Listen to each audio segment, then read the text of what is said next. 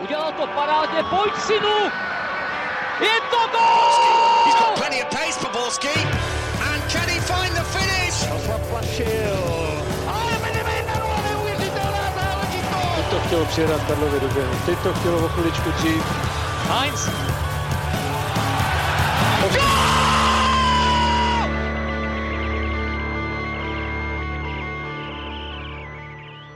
Dobrý den, dnes nás toho po týdnu čeká opravdu hodně, tak eh, jdeme rovnou na věc a vítejte u nového dílu Football Focus podcastu. Tentokrát se ohlédneme za derby pražských S, podíváme se na Univerzála Holeše, Betmana Koláře, odvetu s Arzenálem či Evropské Slovácko. Já jsem říkal, že to bude fakt hodně. No a na to všechno a mnohé další je tu s námi počase opět trenér hostouně a bývalý brankář Dominik Rodinger. Ahoj Dominiku.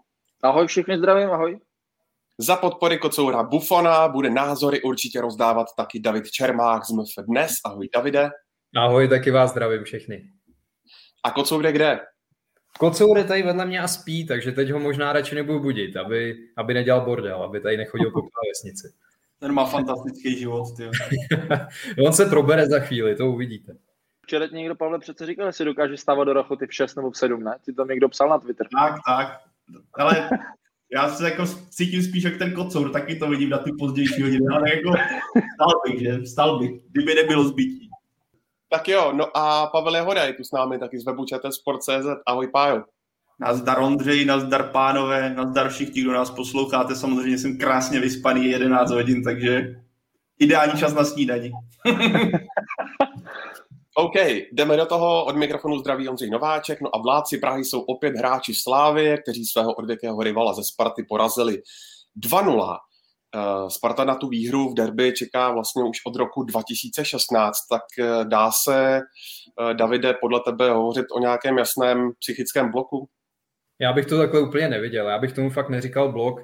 Podle mě ten zápas včera ukázal, že, že prostě Slávě je pořád ještě jinde než Sparta. I když ten první poločas byl možná matoucí, vypadalo to, že, že Sparta nadělá Slávy problémy, dobře se na ní připravila, vstoupila do toho výborně, ale Druhý poločas eh, Sparta neměla nic a fakt si myslím, že se ukázalo, že ta, ta propast mezi těma týmama tam je, i když se zmenšuje. S příchodem trenéra Vrby se, se zmenšila tak, že to může být příští sezóně hodně zajímavý, ale teď momentálně to vidím tak, že Slávě je pořád ještě, ještě někde jinde než Sparta. Takže nemyslím, že by Spartani jako měli nějaký blok ze Slávě, ale prostě momentálně ten tým nemá na to, aby, aby potrápil nějak výrazně.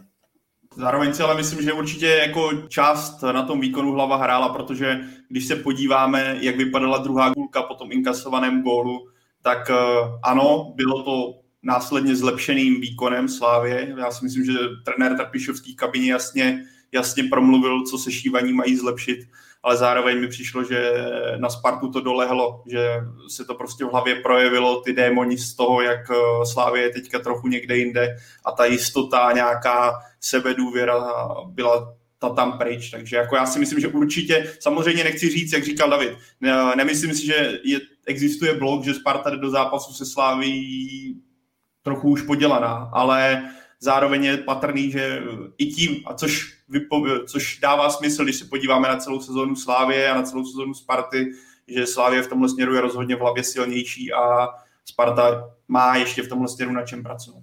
Jo, já, já jsem to i myslel tak, že to jako není o Slávy, ale o tom, že když Sparta hraje velký zápas proti opravdu silnému týmu, tak prostě takovýhle moment, jako ten gol do šatny, jí, jí dokáže rozhodit. Takže jako nemyslím si, že by to byl blok ze Slávy, ale spíš jako takový to uvažování, jakože proti takhle silnému soupeři, ať už je to Slávě nebo někdo jiný, tak se to bude prostě hrozně blbě otáčet. Dominiku, kdyby si měl ty jako trenér vypíchnout uh, taktickou stránku věci, co by si zdůraznil z obou stran táboru? Já jsem to včera docela podrobně jsem si to i vypsával a tam určitě jako je potřeba říct, že Sparta měla v prvních deseti minutách jako tři gólové šance, jo, který prakticky nedala. Myslím si, že tam, tam, tam trošku hrála roli ta právě třeba nějaká možná i únava, možná i z toho cestování a tak dále, takže Slávě se třeba jako rozbíhala jakoby díl, ale tam jsem viděl velký problém v tom, že jakoby Sparta při pressingu jako velice dobře presovala, zavírala, zavírala i ty prostory a Slávě si hodně musela pomáhat těma nákopama vlastně na, ty, na, na toho Bořila s tím, s tím Lingrem, při té rozehrávce hlavně jakoby ze zadu úplně a došlo tam pak k nějaký změně, kdy, kdy bylo jasně vidět, že, že Masopust se dostává při rozehrávce o dost vejš než Oscar. Oscar si začal najednou sbíhat jakoby níž a hodně přečíslovat pak i prostředek hřiště.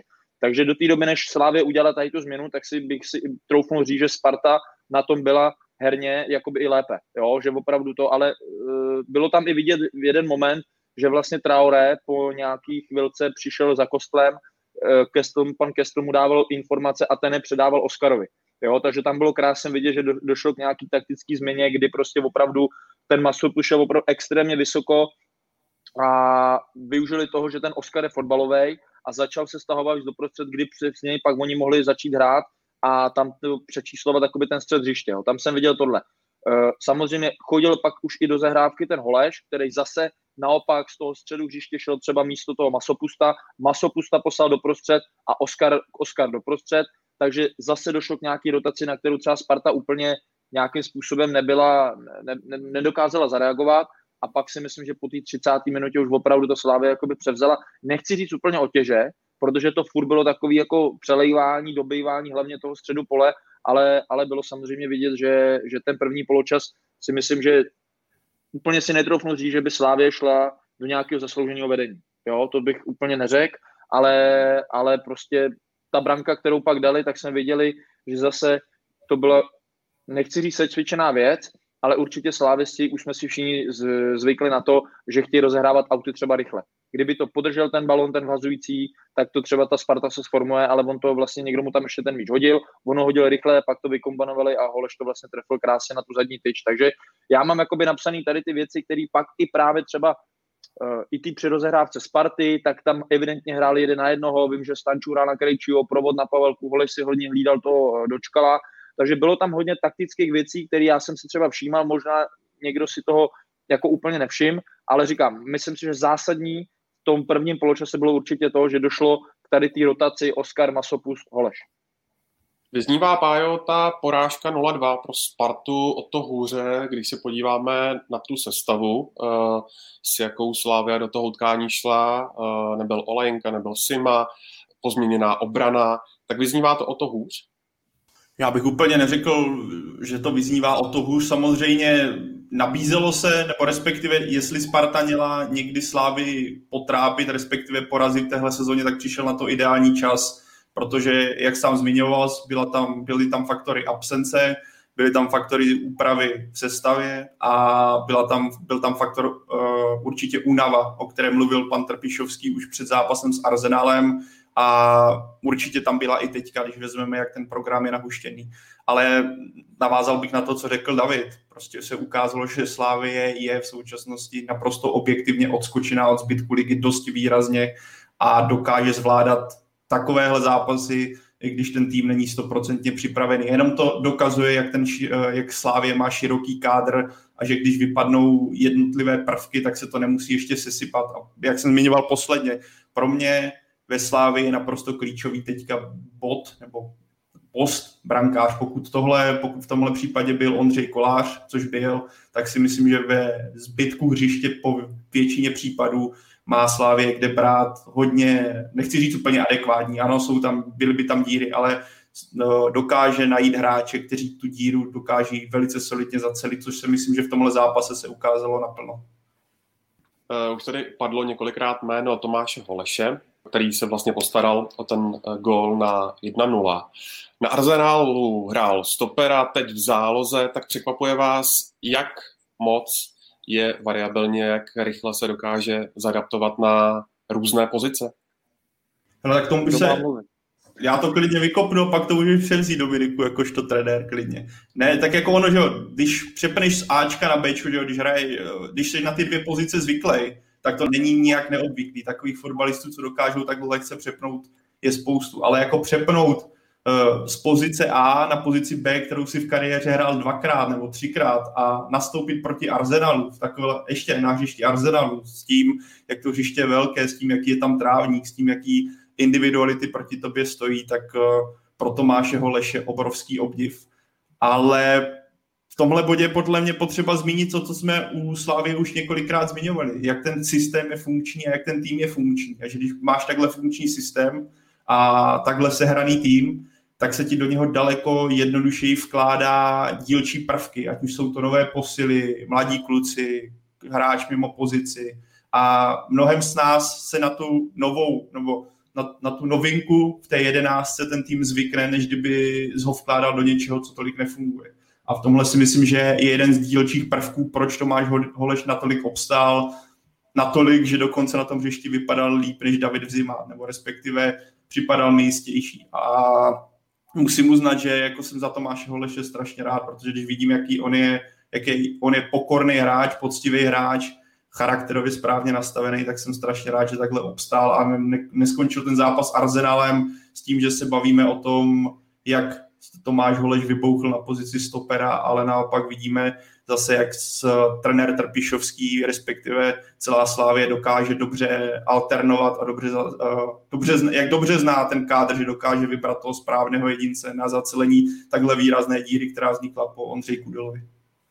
Já bych u něj jako vypíchnul jednu věc, že on vlastně, než přišel do Slávy, tak on hrál fakt jako úplně celou kariéru pravýho beka. On pokud vím, tak možná, než přišel do Slávy, jednou nastoupil jako stoper z nouze, když eh, začínal v Hradci hrát ligu, ale jinak opravdu hrál celou dobu pravýho beka.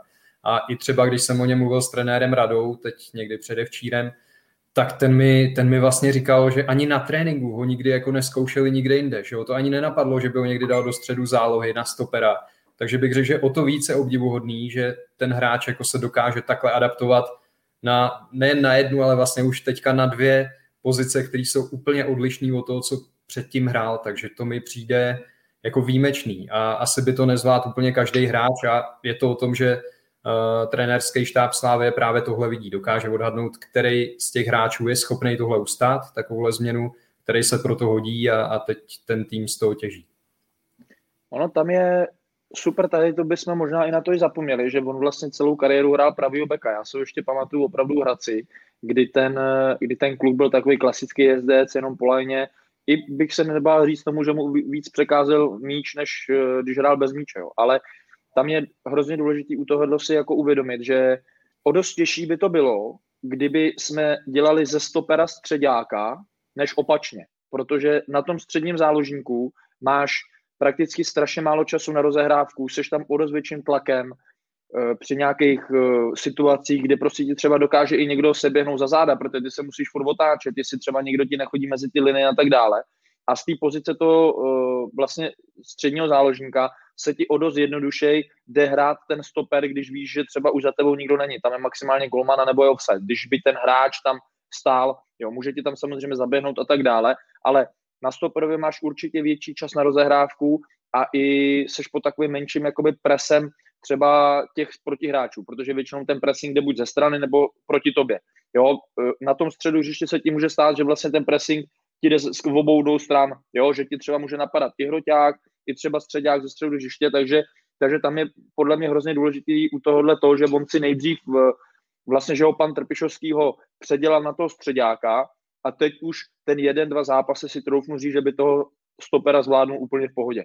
Jo, že tam opravdu to není takový extrémní rozdíl, jako i ze středního záložníka hrát šestku nebo osmičku, středního záložníka nebo opačně. Takže v tomhle tom určitě, ale zase obrovský kredit jako realizačnímu týmu, kdy prostě oni to vycítili, že tenhle klučina má obrovský potenciál a určitě to byla, bavili se o nějaký kondici, určitě o nějakých uh, rychlých prvních třech, čtyřech krokách, kde prostě v tom středu zálohy to potřebuješ a hlavně agresivita. Všechny tady ty tři atributy prostě jakoby ten Tomáš Holeš má a evidentně je i velmi vnímavý, co se týče taktiky, takže oni mu to mohli jakoby ukázat na videu, pracovat s ním třeba nějaký 2, 3, 4 měsíce, ukázat mu, co po něm chtějí, ukázat mu, v jakých prostorech se má pohybovat a pak už věřím, že e, při tom tréninku za ten čas, kdy tomu věnovali, tak on si třeba na to zvyknul a právě proto dokázal tenhle ten post jako si obhájit a teď hraje velice dobře.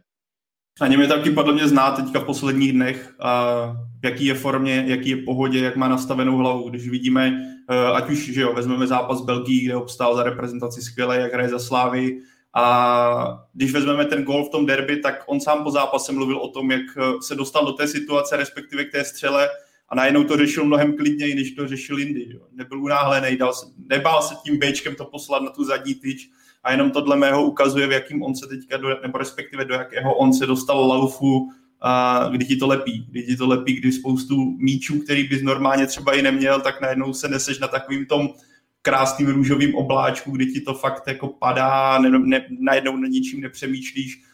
Vidíme to, jako ono to takhle vypadá, jak to může, jak může být takhle velký rozdíl, ale pro mě to je krásný příklad teďka sledovat třeba anglickou ligu West Ham, že jo, s Tomášem Součkem a Vladimírem Coufalem a jde Jesse Lingard. A to je taky, po tom přestupu se dostal do neuvěřitelného laufu.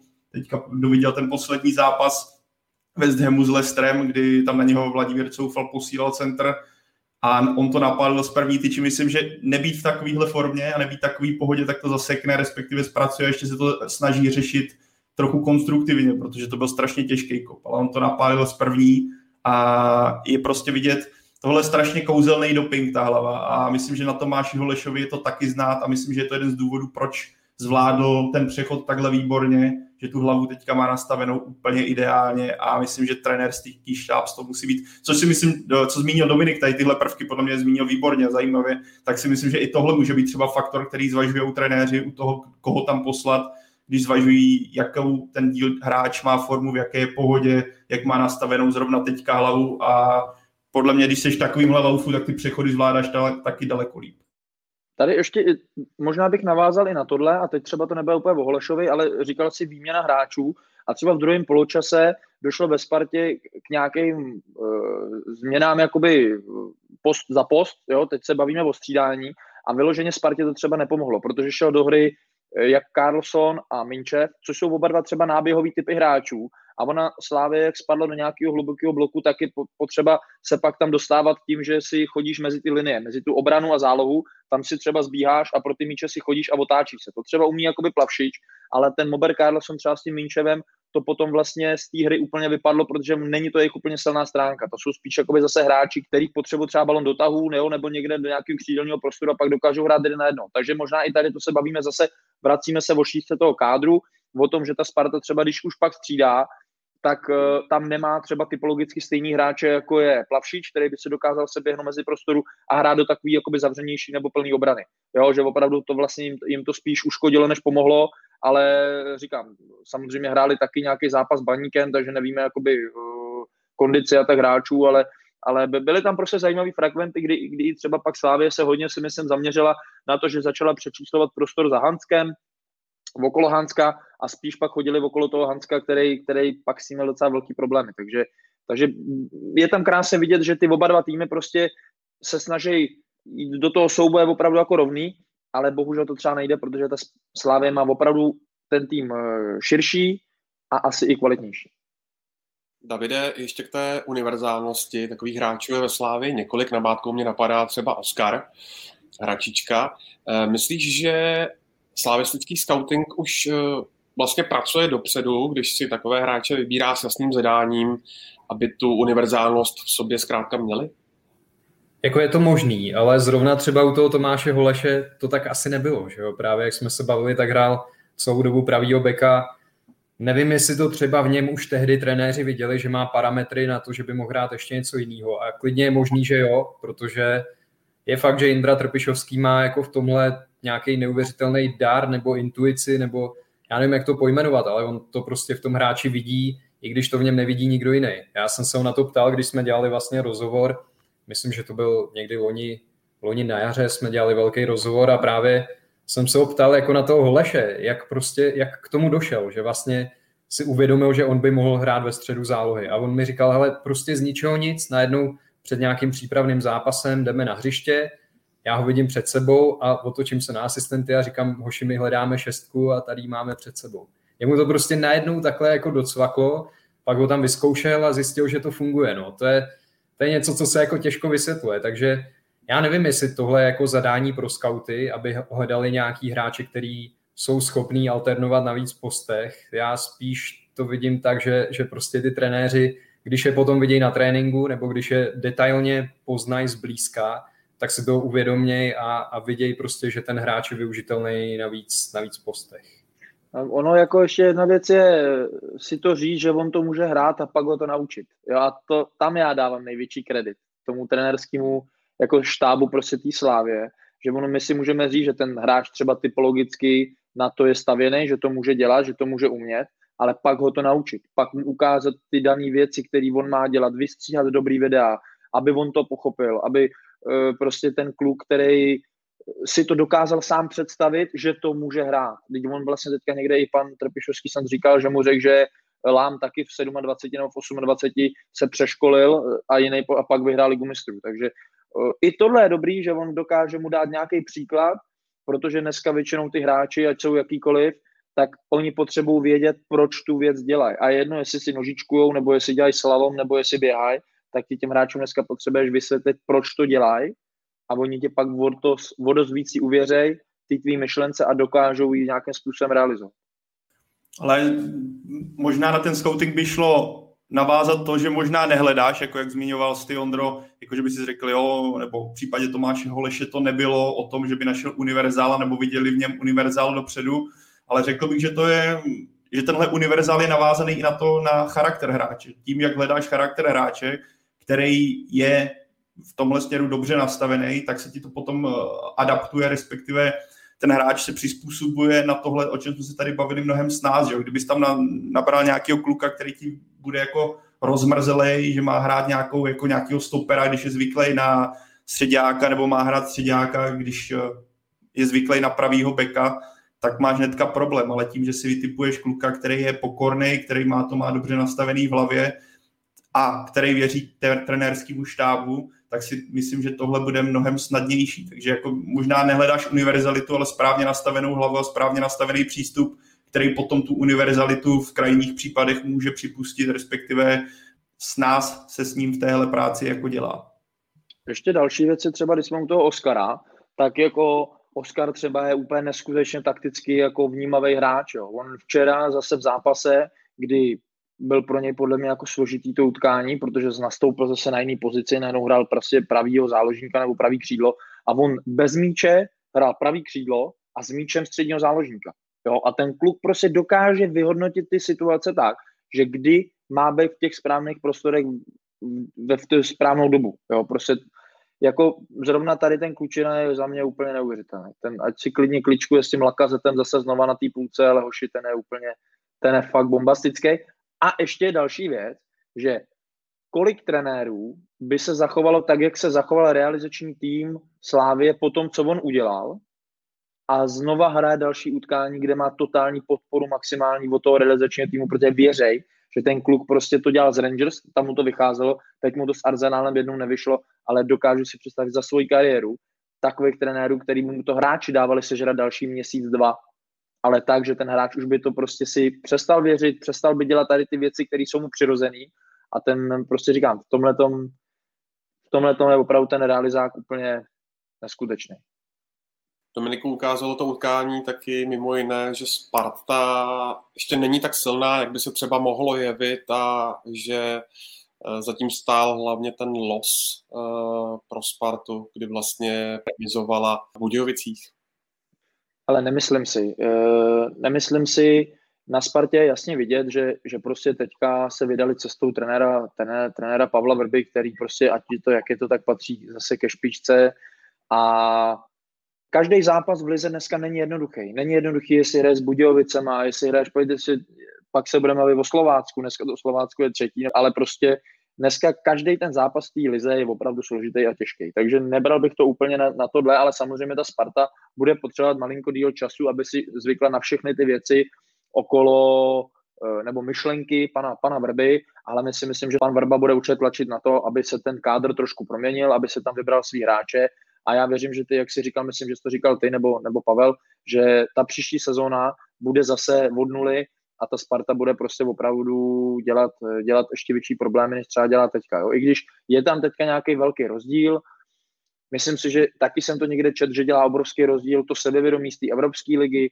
a ta hlava přece jenom pracuje uh, úplně snáš, když vyrovnáš na Arsenálu 1-1 v 90. minutě, než kdybys tam prohrál 1-0 to je třeba taky jako za mě důležitý faktor, který je potřeba si uvědomit a, ale říkám, já bych to prostě viděl furt tak, že, že Slávě je teďka vyskočená od všech, ale je to tím, že prostě hrajou pravidelně evropský poháry, dokazují si to, že dokážou hrát s velkýma týmama, s velkýma hráčema nebo proti ním a těm dalším klubům to třeba chybí. Takže tamhle a tady já vidím docela velký rozdíl.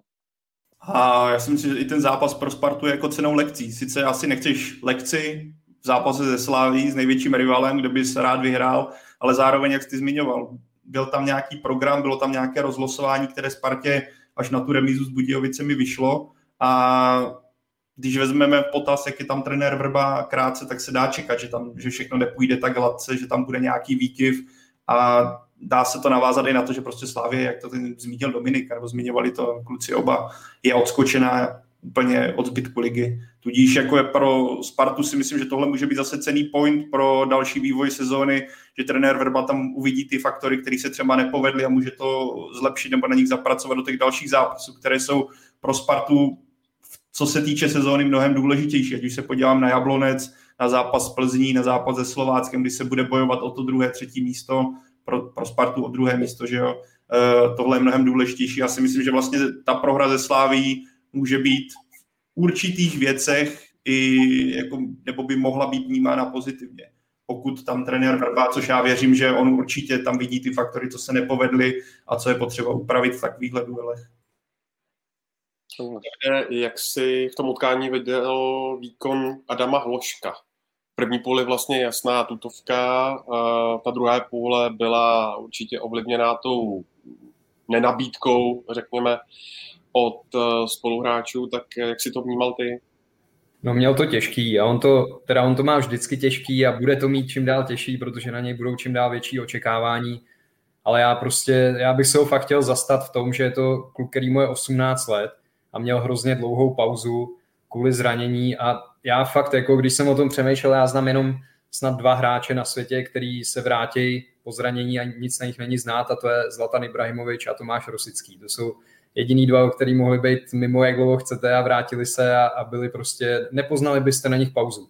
Na něm ta pauza teďka znát trochu je, to asi vidíme všichni, ten výkon nebyl, nebyl úplně optimální, ale jako když eh, dáte dohromady to, jak dlouho chyběl a to, kolik mu je let, tak bych řekl, že, že je to vlastně přirozený. On jako samozřejmě musí si zvykat na tlak, který na něj je, protože je to největší talent, jaký český fotbal za poslední roky měl, to, to si nebudeme nic nalhávat, tak to je.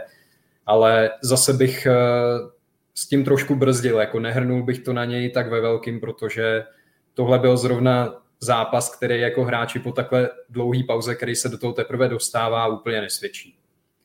Tam je jako fakt jako potřeba říct, že mě i překvapilo teda, že vlastně prakticky, jestli se nemailem, tak teď na to koukám, že hrál 90 minut.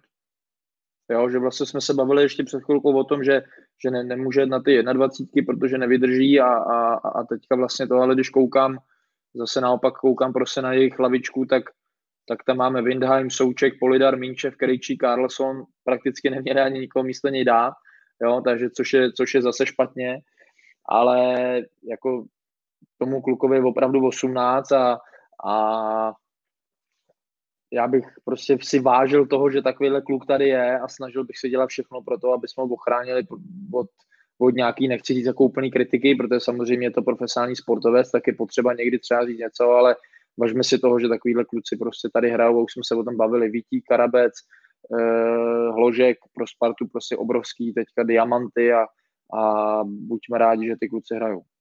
Tak jako Adama Hloška prostě znát, jak jsme se tady zbavili o nějakým laufu, tak u něj ten lauf zatím není potom zranění. Jo. Viděli jsme zápas Teplicemi, kdy dal nádhernou branku, teda, což ukazuje jenom o té jeho výjimečnosti, jak rychle zareagoval, jako práce s míčem. E, I v tom zápase s Teplicemi nebo teď on dokázal vypracovat eh, gólovku pro spoluhráče. Akorát mu to tam nepadá, no. ale eh, může přijít zápas, kdy dá dva fíky a bude hnedka jako veselý. Myslím, že to zná každý, kdo hrál někdy i okres, že jo? může hrát ligu mistrů nebo okres, když vám to tam ve dvou zápasech po sobě padne, tak pak tam najednou začnou padat věci, které jako v předchozích duelech tam prostě nešly. No. Takže tohle já si myslím, že u Adama Hloška je jako jediný faktor. Nemyslím si, že na základě jako nepovedeného utkání proti Slávy, který se nepovedlo zbytku týmu, on tam zůstal potom sám odřízlej, tak jako bych měl teďka hodnotit, že Adam Ložek není to nebo ne, v reálu není tak skvělý, jak se o něm píše. Asi skutečně myslím, že on je jako super talent, který, když bude, všechno bude jednou záviset na tom, kam on přestoupí, jestli ten systém bude sedět nebo nikoli. Viděli jsme spoustu hráčů, kteří na tohle doplatili, naopak, kteří z toho vytěžili. Jo. Tohle bude jako výrazný faktor. Vidíme třeba, že Adamu Hloškovi sedí, že když má v útoku parťáka, že teďka ho nemá, takže jako to je taky zase druhá věc, a na kterou je potřeba nahlížet při tom jako komplexnějším hodnocení, ale Občas mi přijde, že Hold vidí Adama Hloška, že vidí Kyliana Mbappého, co dokázal on v 18-19 letech a srovnávají to s Adamem Hloškem, když se řekne slovo super talent. Ale každý je trošku jiný, takže jako tomhle já bych byl opatrný pořád, ale prostě Adam Hložek jako to jedno dotáhne strašně daleko, je to jako úplně super, jako skutečně super talent, tady není asi o čem, jako, není o čem pochybovat. V minulosti už jsme se taky ve Football Focus podcastu bavili o tom, zda Adama Hloška uvidíme na Euro, tak kdybyste měli procentuálně vyjádřit tu šanci, že eh, na mistrovství Evropy pojede, jaké číslo byste tak zvolili?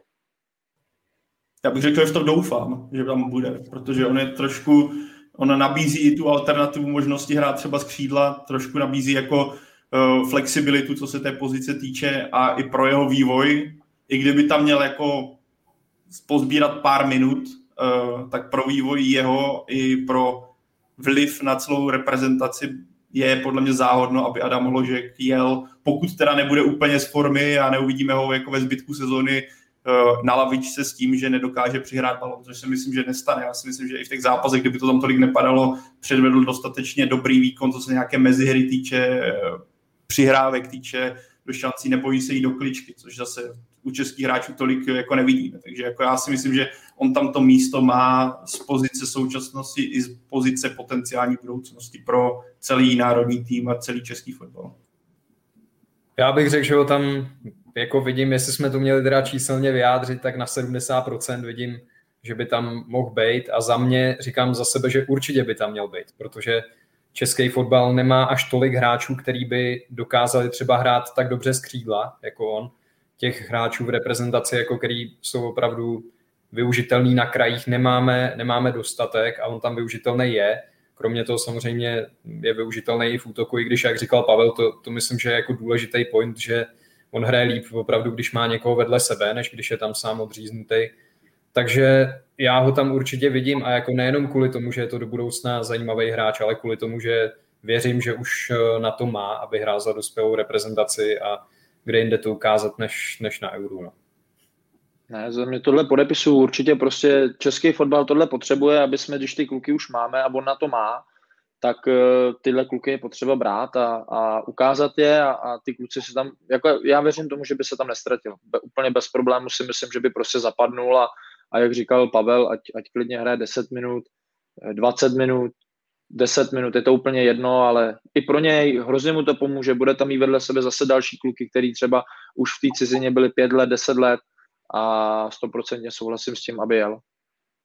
Když se podíváte, eh, jak se Sparta pod Pavlem Vrbou zvedla, minimálně co se golové potence týče, i někteří hráči vlastně, Plavšič, eh, Dočkal a podobně, tak eh, myslíte, že s ní ta porážka se Sláví může něco udělat? Když se podíváte teďka, že vlastně je tam dohrávka utkání s Jabloncem, v neděli zápas se Slováckem, které je vlastně jenom obod za Spartou.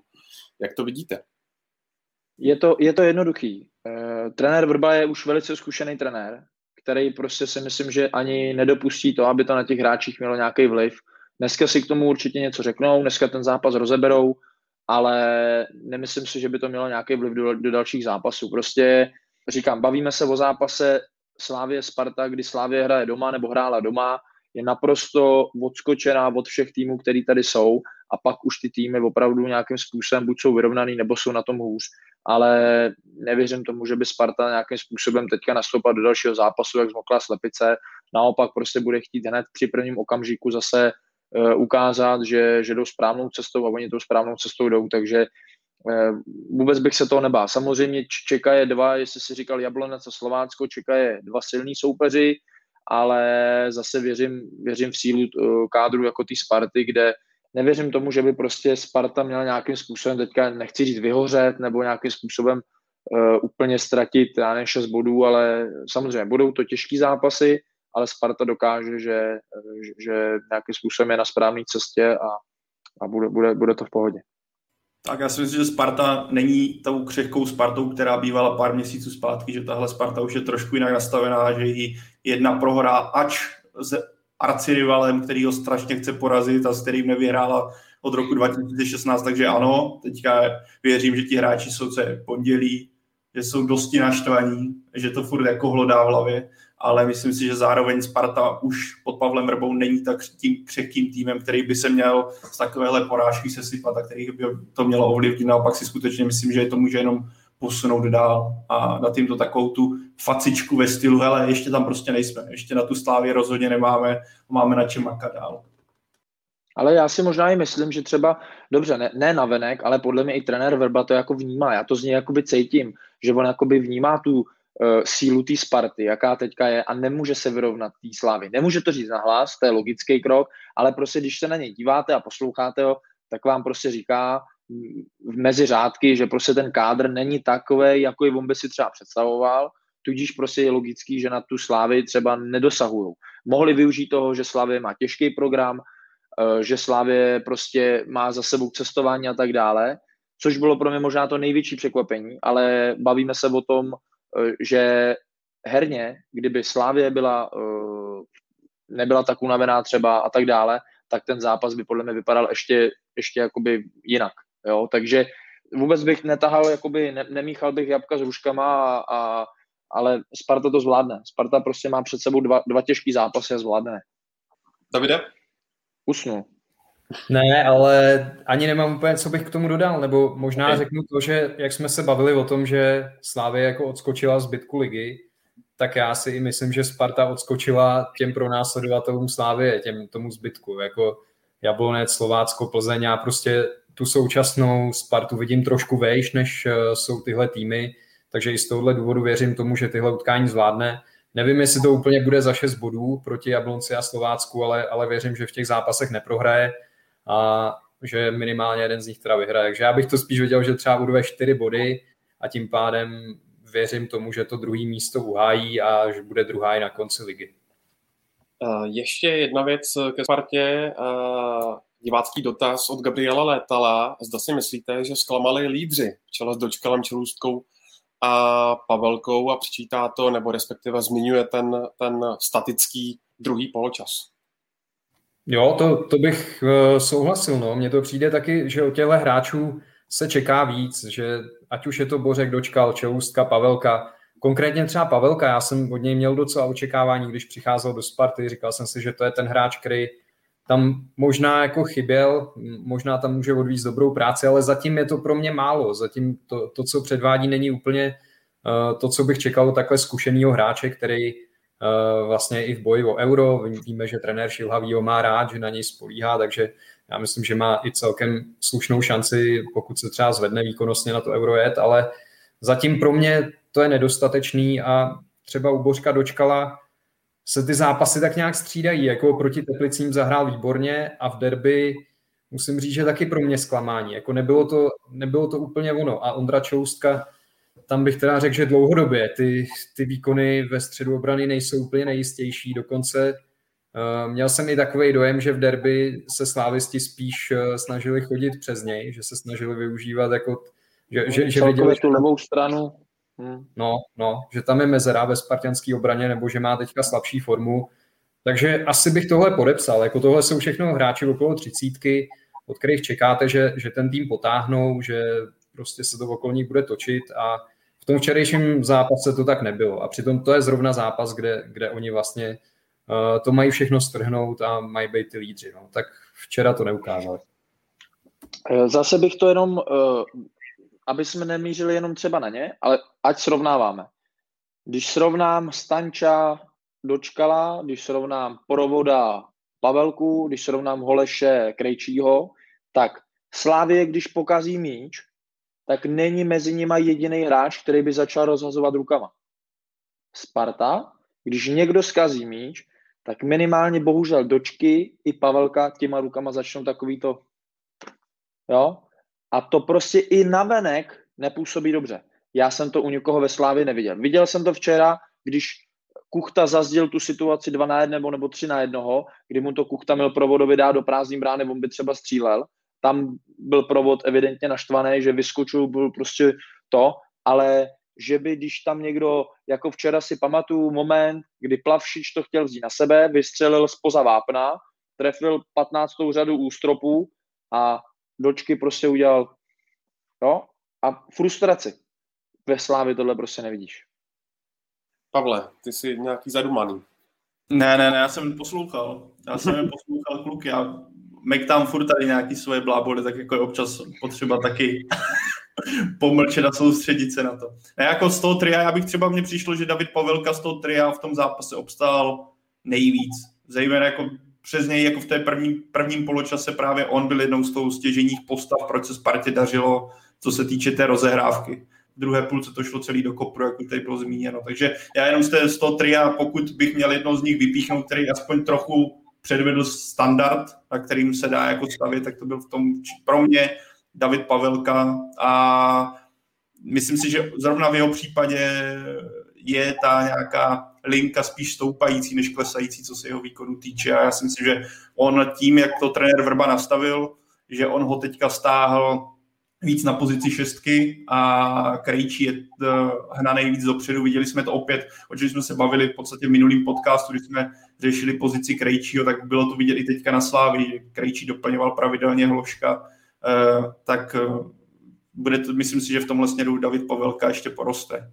A... Tak je to i logický krok s tím, s tím Krejčím, protože má výbornou ofenzivní hlavu a, a trošku nám v tomhle samozřejmě může třeba připomínat jako součka, protože dokáže prostě do toho vápna najít, najít si správný prostor a, a ten souboj třeba centr, centr ze strany jak si najít a, a být v něm i úspěšný. Takže tohle to si myslím, že je i správný tah a logický.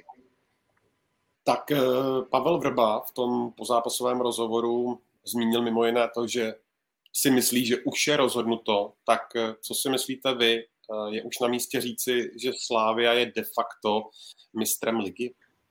Rozhodnuto bude, až když bude jasně e, jako odpočítáno, že je nemůžou dohnat. Jo? To vždycky tady to se taky říká, že už je rozhodnuto, ale samozřejmě prostě, jak jsme se bavili, to se budeme vracet furt zpátky. Slavě je v tuhle chvíli naprosto nekompromisně nejlepší tým v Čechách a byla by to obrovská chyba a hloupost o takovýhle náskok přijít. Takže bavme se o tom, že, že prostě je to, je to furt reálný, protože ta možnost dohnat ty body je, ale byla by to ze strany Slávy obrovská chyba. Hmm. Já podle selhání. Míkočík by to, to je sci-fi. Já si myslím, že o tom, když se podíváme na to, jak Slávě celou sezonu hraje, tak je skoro až nereálný, aby nastal nějaký takovýhle propad, který by měl znamenat tohle. To by bylo, ne, vlastně si to ani nedokážu představit, co by muselo nastat. By museli všichni chytnout, jak nevím, nějakou nějaký jako neštovice na měsíc, já nevím, teďka jako přeháním, no. Prostě něco chytnout, já nevím otrávit se. Neři, neříkej radši co, neříkej radši co, neříkej radši co. Každopádně prostě se musel rozpadnout celý tým, aby to jako nastala nějaká jako možný tenhle scénář a myslím si, že i Bčko by to nějakým způsobem ukopalo k tomu titulu, takže tady jako já bych se nebal říct, že prostě o titulu je rozhodnuto a Slávě ho má, bude mít naprosto zaslouženě, i když samozřejmě, jak zmiňoval Dominik, budově to tam ještě není, ale myslím, že jako scénář, scénář jako negativní snad ani neexistuje k tomu nejde říct fakt nic jiného. To je jako ta šance, že by, že by Sparta ještě měla titul, podle mě se fakt blíží nule. Jako tak výrazně, že už to ani nemůže skoro být výraznější. Takže eh, ne, jako tomu absolutně nevěřím. To by fakt musela Slávě, musela být potkat nějaká úplně neuvěřitelná třeba koronavirová epidemie, která by prostě, že by si to tam ty hráči předávali a vypadli by postupně všichni. A nevím, ani tak si to fakt neumím představit, jak říkal Pavel, myslím, že i s Bčkem by to snad teďka jako k tomu titulu dovedli.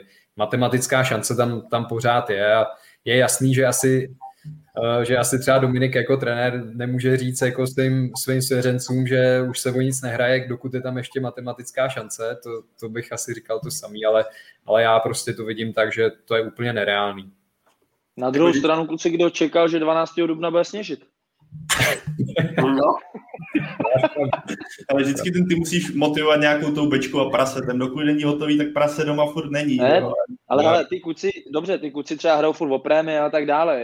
Já si myslím, že, ale tak říkám, ta, ta Slávě je prostě typologicky má hráče, kteří se tě na to nevyprdnou, který prostě uh, budou šlapat furt, ty, ty jim to stejně, jestli jsou sedmý, osmý, dvanáctý, nebo jo, ale ty prostě pojedou furt. Oni si, a hlavně říkám, já věřím tomu, že možná přejdem pak na Arsenal, bacha na to, aby oni nepostoupili přes ten Arsenal a to bude ještě. Jo.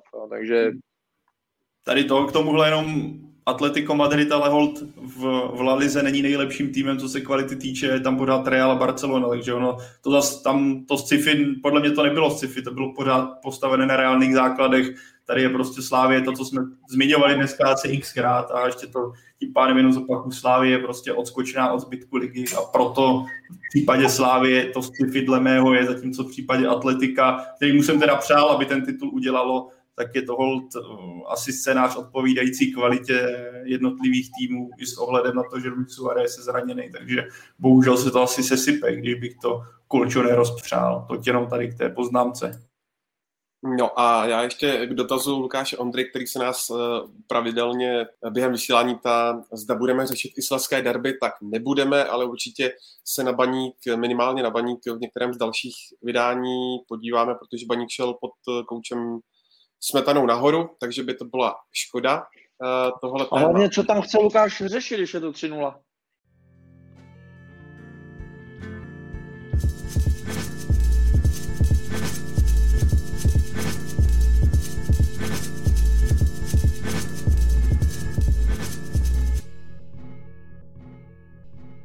No a eh, my se teď podíváme na Arsenal, eh, jak na to první utkání, tak i na odvetu.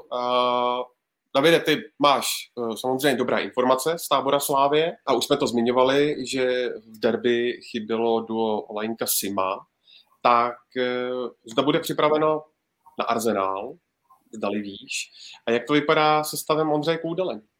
Jo, tak co já vím, tak eh, platí opravdu to, co říkal včera Indra Trpišovský po utkání, že třeba u Olejnky je ten start celkem reálný, že by se to mohlo povést a u Simy se teprve uvidí. Teď eh, opravdu asi je hrozně brzo ještě předjímat, protože myslím si, že u něj to bude na poslední chvíli, že se bude rozhodovat eh, na tom posledním předzápasovém tréninku, jak se bude cítit.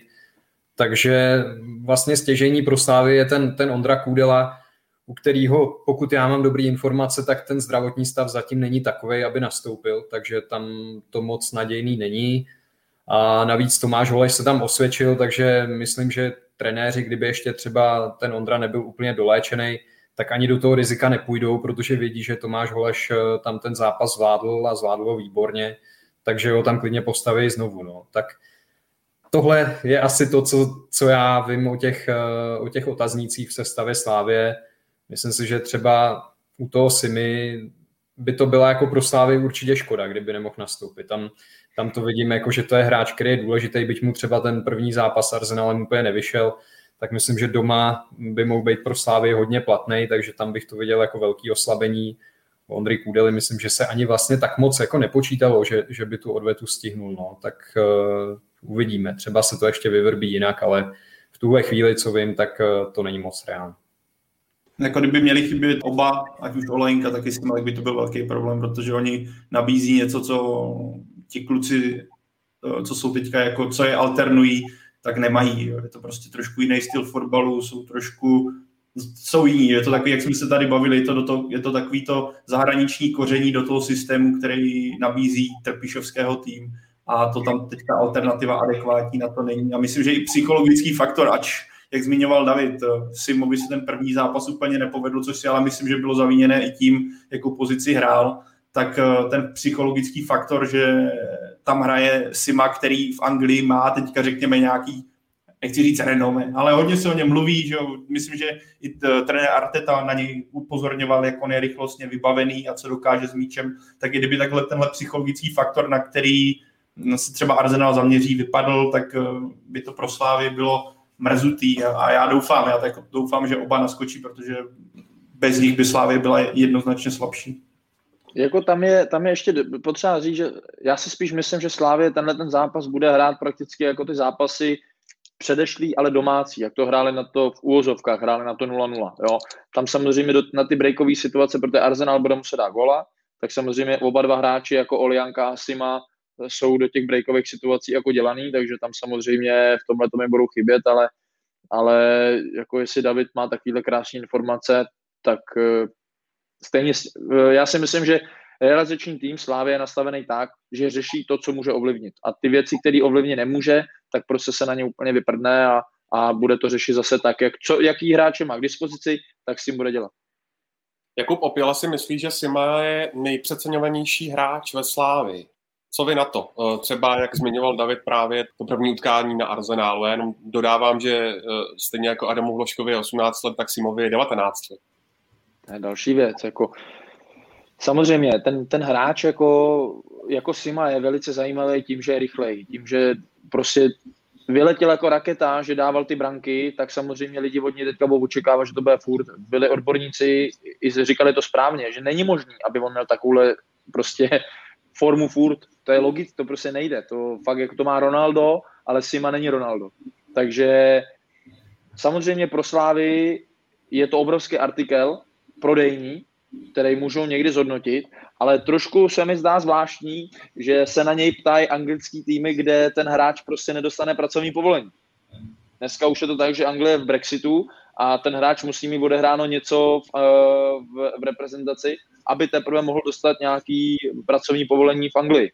Takže s tímhle tím bych byl hodně opatrný a myslím si, že občas je to taková i nějaká hra, taková pošťuchovaná, ale rozhodně nemyslím si, že to je nejpřeceňovanější hráč, ale neviděl bych ho třeba tak vysoko, jako se o něm právě dřív mluvilo. Já jsem furt jsem o něm říkal, ano, je dobré, je zajímavý, ale bacha na to, ty čísla mu jednoho dne spadnou, nebude dávat v každém zápase nebo v zápas góla a pak na něj budeme koukat reálně, jako jsme na něj uh, koukali.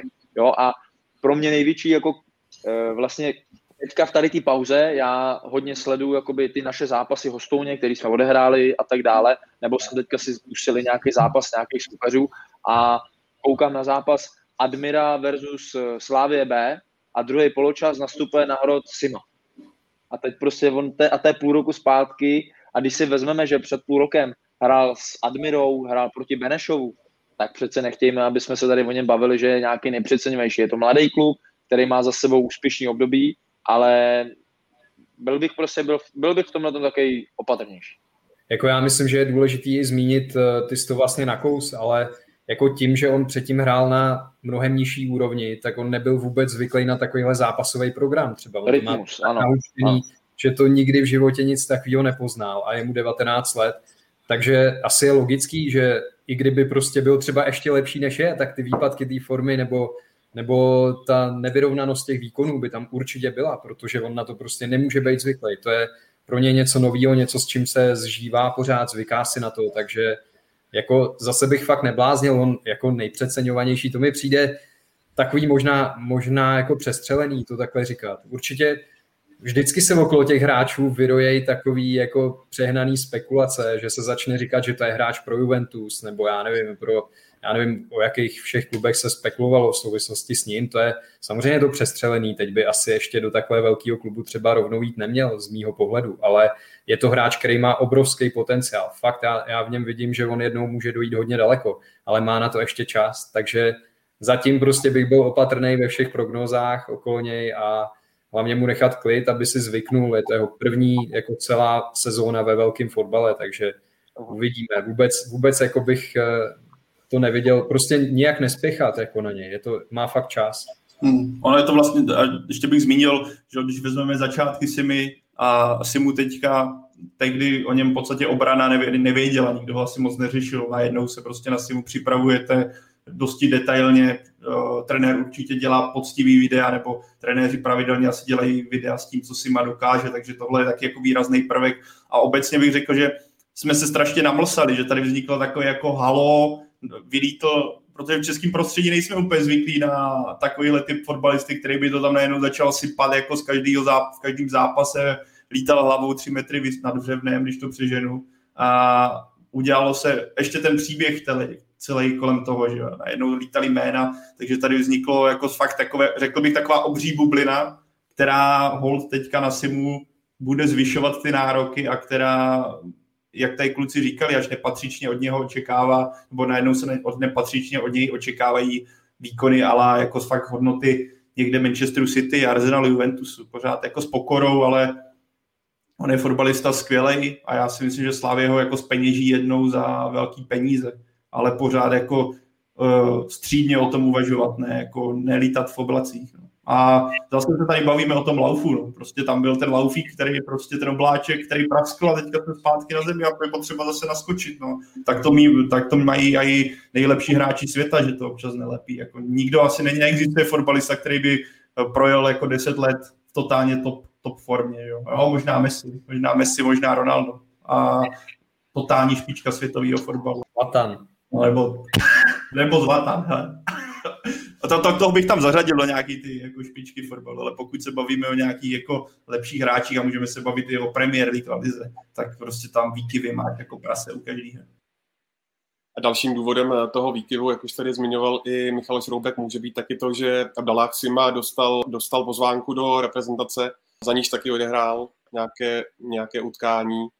Já jen nevím, kolik těch zápasů musí být, já ne, asi podle mě jako jeden, dva nestačí, ne? To bychom se museli někam podívat do nějakých těch, ale Vím, že dřív to určitě bylo, že si musel odehrát třeba přes 20 utkání, nevím, nejsem no, si úplně jistý. Podle mě to bylo za poslední rok, že musel odehrát 80%, nebo něco takového. něco takového. Jo. jo. ale nevím, teď úplně přesně ty pravidla neznám a kdo ví, jestli se to nemění nějak v souvislosti s tím Brexitem, nevím. Hmm. Ne, jde, jde jenom o to, spíš jsem chtěl poukázat na to, že už tady před půl rokem jsme se bavili o tom, že má nabídku z Manchesteru a já nevím, že ho chce Vezdem teďka koupit. Ale je potřeba nad tím No, já jsem tohle, tohle jsme podle mě řešili nedávno v podcastu a já jsem to právě zmiňoval, že taky ta cesta do Anglie, přesně to, co zmiňoval z Dominiku a někdo mi pak oponoval na Twitteru a vysvětloval ten systém, no, ale já se teďka úplně nedokážu vybavit, co to tehdy bylo, takže nechci kecat, ale myslím, že no, nebyl problém. Není, není ale... to asi úplně podstatný, není to asi úplně podstatný, třeba nám to někdo napíše, nebo je, je, je dobrý, já si to i zapíšu, jestli třeba ze s tím pro příště, ale ale spíš jde o to, aby jsme opravdu to, co tady zaznělo, že není možný, aby ten kluk šel hned rovnou do Manchesteru United. Prostě ten kluk před půl rokem hrál proti Admiře Benešovu Hostouni a teď z ničeho nic prostě přestoupí do... Nebylo by to podle mě ani dobře pro toho hráče. Tak, když se podíváme na to samotné utkání uh, s Arzenálem, tak uh, co bylo klíčové pro Slávy, že z Londýna přivezla ten velmi, velmi, velmi cený bod. Byl to návrat Ondřeje Koláře do brány, Pavle? Já v tom vidím jako, jako jeden z, nebo roz, možná kdybych měl říct jako nejklíčovější věc, tak ano, já vidím v tomhle návrat Ondřeje Koláře do brány, protože jsme viděli v tom zápase, kolikrát Slávě se o něj opřela přihrávkou, jak on se zapojoval do té rozehrávky a díky tomu já si myslím, že Slávě mohla hrát alespoň částečně tu svou hru a myslím, že Ondřej Kolář byl naprosto klíčový faktor toho, proč ten zápas dopadl takhle. A je pro mě strašně obdivuhodný, že on se takhle hecl, i když uh, jsem si říkal, jestli to není jako příliš do rizika, ale tak doktoři mu dali zelenou a věřím, že pokud ti doktor dá zelenou, tak je to naprosto v pohodě, že tam nebyl žádný tlak, že Slávě by si nedovolila riskovat zdraví svého hráče, uh, i kdyby šlo o čtvrtfinále Evropské ligy, takže pro mě, jak zmiňuješ, tohle byl klíč ke všemu, respektive zásadní bod návrat Ondřeje Koláře do branky, protože si myslím, že on ukázal jak v rozehrávce, tak i tom, co pochytal. Možná ho Tchán trošku uh, přemlouval u večeře. nedám, ti, nedám ti zaženu, pokud nepůjdeš do branky. Ne, ale tak je tohle, tohle, tohle dobře řečený. Prostě eh, faktor kolář, jako opravdu, co si budeme povídat, zachytal tam výborně, mně přišlo chvilkama, že má nejvíc doteků s míčem v prvním poločase, jsem si furt říkal, že ten má furt balón, ten za chvilku začne s nimi driblovat, půjde mezi řady, ale a já bych tam viděl i jako, nevál bych se to říct, prostě bylo tam i kus štěstí, ale oni tomu štěstí jdou naproti. Prostě ta, ta, ta standardka, kterou oni rozehráli opět, tak byla famózní a hele, teď to tady někdo píše, naprosto klíčové bylo štěstí. Tak eh, prostě to k tomu patří. Jako, kdo je připravený, ta slávě prostě jim se to i jako vrací tím způsobem, jakým oni k tomu fotbalu jakoby jdou a jak tomu přistupují, tak to štěstíčko ti pak jde malinko naproti a, a zase teď jsem tady viděl, dobře, no tak uh, Gunners prostě všichni řeknou, jak to nemohl dál lakazet. Ale všim si někdo, jakou zpátečku běžel zima? Viděli jste nomé ten kluk to nakop na půlce hřiště a tento lakazeta ještě nomé dobíhal? dobře, někdo už by třeba nešel na 150% jako on, ale šel by na 100, tudíž by ten Lakazet měl ještě o dost víc času si třeba zamířit, ale on neměl, protože ten Zima prostě věřil tomu, že ten gol nedostanou a že prostě on tomu nějak zabrání. A to si myslím, že prostě tohle jsou ty věci, které když se vám za těch 90 minut, za ten týden, za ten měsíc, když to furt děláte takhle naplno, tak se vám nazbírají a v jeden hezký moment vás to takhle odmění jako v 90. minutě prostě uh, hlava Hološe a mohl slavit jeho mladší brácha na hlas v jeho baráku. Jo, bez sporu, bez sporu. Jako pro mě, já bych ještě se vrátil k Ondřej Kolářovi a ty budeš asi Dominiku jako brankář vědět jako nejlíp na to odpověď, ale obrovsky mě jako fascinuje, jak působil sebejistě, víš, s tou maskou, s, tou, s tím, s tou helmou. Eh, on ten Ondra je, prostě to na něm vidíš. Oni vlastně jako, já mám informace, i takový, že jako dřívější vedení Liberce, když tam byl Ondra Kolář jako jednička a pak tam přišel Martin Dubravka, tak všichni řekli Voklářovi, hoši, ten tady nemůže být. To ne, ten na to nemá. Prostě ten na to nemá. Ten nemůže chytat ligu. A on je takový jako v úvozovkách salámista a takový kluk, který prostě mu řekneš, no jdeš rád na Manchester, budeš mít na hlavě, nebo na Arsenal, budeš mít na helmu, budou ti koukat na oči a on ti řekne, jo, jdu. A my vyhrajeme. Prostě on je naprosto v tomhle bezvadný. V tomhle bezvadný a možná proto on má i ten, když jsi viděl, on, jaký golman ti na Barceloně zasekává útočníka. Viděl jsi nějakého jakého golmana? Já jsem že jakého golmana neviděl a on to prostě udělá. Takže v tomhle tom bych já jako hledal tak spíš nějakou jako paralelu s tím jeho dlouhodobým vývojem, kde on prostě zaprvé má obrovskou podporu zase z realizačního týmu, že si to může dovolit, že po něm nechtěje to kope do autu nebo někam na, na tribunu nebo na druhý hřiště a je to o tom, že prostě ten kluk je v naprostý pohodě, protože ví, že když něco pokazí, tak přijde do kabiny a mu řeknou, hele, no tak příště to třeba udělej trošku líp, ale nikdo mu neřekne, prostě nekop do autu, zakopni to, kvůli to bychom ztratili body. To tam vůbec neexistuje tohle v té kabině, podle mě. A to je jakýkoliv post, tam prostě tohle to nefunguje a neexistuje. A o, tom, o tomhle to je, že ten hráč potom ti přijde a nebojí se po 14 dnech. Spíš bych se bavil o tom, že se třeba mohl bát nějakého vyběhnutí, že zase dostane přes nos a tak dále. To toho bych se bál. To jsem právě myslel, víš, že tam nebyl ten prvek, jako toho jsem se třeba bál před tím zápasem, jestli tam nebude ostych, ale bylo to možná i tím, že narazil, narazila Slavě na Arsenal, že nenarazila na žádný řezníky, který by ho no, kdyby, mě, takhle, kdyby měli do odvety z Rangers, kdyby tohle se stalo v prvním zápase a měli do druhého, tak si myslím, že by se to možná ještě rozmyslel. Nebo by šel chytat s tím košíkem, jak mají hokejisti. Ale jako uh, na, ještě dneska říkal pan Tvrdík, psal myslím na Twitter, že za ním, za ním přišel kapitán a brankář, že se nemá jakoby bát nějakého toho. Tak si vím, že to prostě a Arsenal není takový. Arsenal jde hrát fotbal, ten se nejde, nejde srážet. Samozřejmě, kdyby narazil na nějaký tým, kde by se si tušil, že to bude bolet, tak tam si myslím, že by ta hlava víc pracovala. Ale on pracoval s tím, že jde hrát fotbal, že tam nikdo po něm vyloženě nepůjde. Já si myslím, že ještě pro něj navíc, tam je jedna věc, že on předtím vlastně, než se mu stalo to zranění, tak uh, si přečet hodně kritiky na svoji adresu, že měl slabší formu. Já bych řekl, že to byla i zasloužená kritika, že to, že to tak jako trošku bylo ale on jak se s tím neskutečně vypořádal, že se mu ty věci takhle no. sešly, tohle nepříjemné zranění, teď musíš chytat v masce, máš nějaký kevlarový štít, tady máš helmu, prostě musí to být strašně nepříjemný a do toho on prostě se vypořádal s tím, eh, jak my novináři jsme, jsme do něj trošku šili, eh, zvlád to jako fantasticky. Fakt eh, všechen respekt pro něj za, za to, jak se s tím vypořádal. To je, to, to je opravdu klobouk dolů. No. A ještě bych tam doplnil, eh, jak Dominik vlastně říkal, že on je jako salámista, kliděs, jo, ono to tak je, ale zase nám říkal, že on třeba než jde na hřiště, tak je extrémně nervózní, že on třeba je mu je kolikrát jako blbě v té kabině, že fyzicky normálně, že je mu jako na zvracení a že před zápasem má fakt šílený nervy. No ale potom ale prostě... pak má připínak. On Přesně má tak, že se pískne a neví. Jo. Jo, ale prostě to je možná dobře, protože on až tady, no, no, přesně, no. on až tady to přestane mít, takový to vnitřní napětí, jo. tak pak takhle chytat už nebude. Protože on myslím... to je, to je taková věc, která tě jako udržuje v takovém jako napětí, že jdeš, na to, jdeš do toho na 100%. Jo, to tak jsem měl i já. Pro ně už jako rituál možná, že kdyby to neměl, tak, tak prostě přijde o něco, na co je zvyklý. No, no, hlavně si myslím, že by se na to nedokázal v hlavě připravit a nebyt hmm. tak skoncentrovaný, jako když to nemáš. Protože když to nemáš, přestaneš to mít jako sportovec, tak ty věci začneš podceňovat. Jo? jo? A on tím, že to furt v sobě má a má to v zápase s Příbramí, s Arzenálem a uh, s někým, s kým bude ještě hrát, tak prostě toho jakoby udržuje tu hlavu v takovém uh, buď připravený, jde zápas. Mm-hmm. Jo, jo, určitě, no.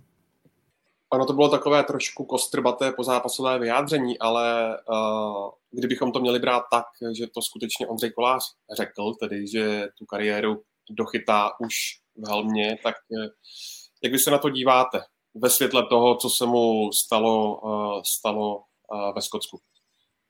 Proč ne? Ale úplně bez problémů. Hmm. Mně i přijde, že možná uh, jako to bude častější jev, že ty brankáři začnou tu helmu mít i bez toho, aby se jim něco stalo. Jo, že prostě, já už jsem i zažil, trénoval jsem kluka, který to prostě měl nasazený odmala, ale a to co, to, co máš na hlavě, je ti úplně jedno, než to, co máš, ta kevlarová eh, maska je vodost horší než ta helma. Jo, jako když si vezmu, já když jsem začal chytat a svítilo sluníčko, jak jsem si vzal kšiltovku, že jo, když jsem byl malý, tak jsem měl kšilt, takže jako jestli pak máš tuhle helmu, takže spíš by mě zajímalo, jestli to náhodou třeba uh, ty mladší generace nebo prostě ty golmani nezačnou používat častěji z důvodu prevence zranění, ale neviděl bych v tom žádný problém. Jestli mu to osobně jakoby nevadí, tak naopak. Eh, cítí se bezpečněji, možná je to teď to, co třeba eh, říkal Dave, že možná se teďka cítí v takovém větším bezpečí naopak. Jo, že možná jako má takové jako, hele, jsem ochráněný, mám tu helmu, nemůže sem maximálně někdo zlomí nos. A tohle tomu třeba jako psychicky může pomoct. To jo, hele, ale zase třeba Petr Čech říkal, že v té helmě hůř slyšel na začátku, že měl jako trošku problémy protože ono ti to kreje uši. Jestli jsem na to dobře koukal, tak tam fakt jako jsou tam jo. nějaký asi jako díry, ale není to, že bys tam měl úplně otvor na ucho, takže řekl bych, že asi v něčem to komplikace být musí a že si na to jako určitě. člověk musí, musí chodit. Ale určitě. Bude to zajímavý v tom, až se vrátí na tribunu fanoušci a, a bude Ondřej Kolár stát zády za tribunou Sever, kdy tam bude prostě kotel jako prase tak si myslím, že ty první zápasy budou dosti nezvyklý a hodně o zvykání, protože ta akustika eh, v té helmě bude úplně o něčem jiným. Ale jako já bych řekl spíš, všechno je o zvyku, že jo. Dáš si takhle dva, tři, čtyři zápasy. Ono o tom, myslím, teďka vlastně i Petr Čech o něčem, o něčem takovým mluvil pro Outu v rozhovoru před derby, že přesně, že mu chvíli trvalo, než si na to zvykl. Takže já si myslím, že tohle celý je o zvykání a pokud, jak zmínil Dominik, z toho máš takovou to, ten plus v té psychické pohodě na tom hřišti, tak možná jako hlavičky nebudou tak stoprocentní, no, ale tak nebo naopak ten, ten Molitan, nebo co tam má na čele tu, ten balon, až si tam bude obhazovat někoho z Barcelony hlavičkou, tak mu to líp stlumí, takže bude v pohodě. A možná bude dřív plešatej, teda, protože se říká, že ty pokrývky hlavy tomu moc nesvědčí, no. Tak. Ale tak on stejně moc těch vlasů nemá.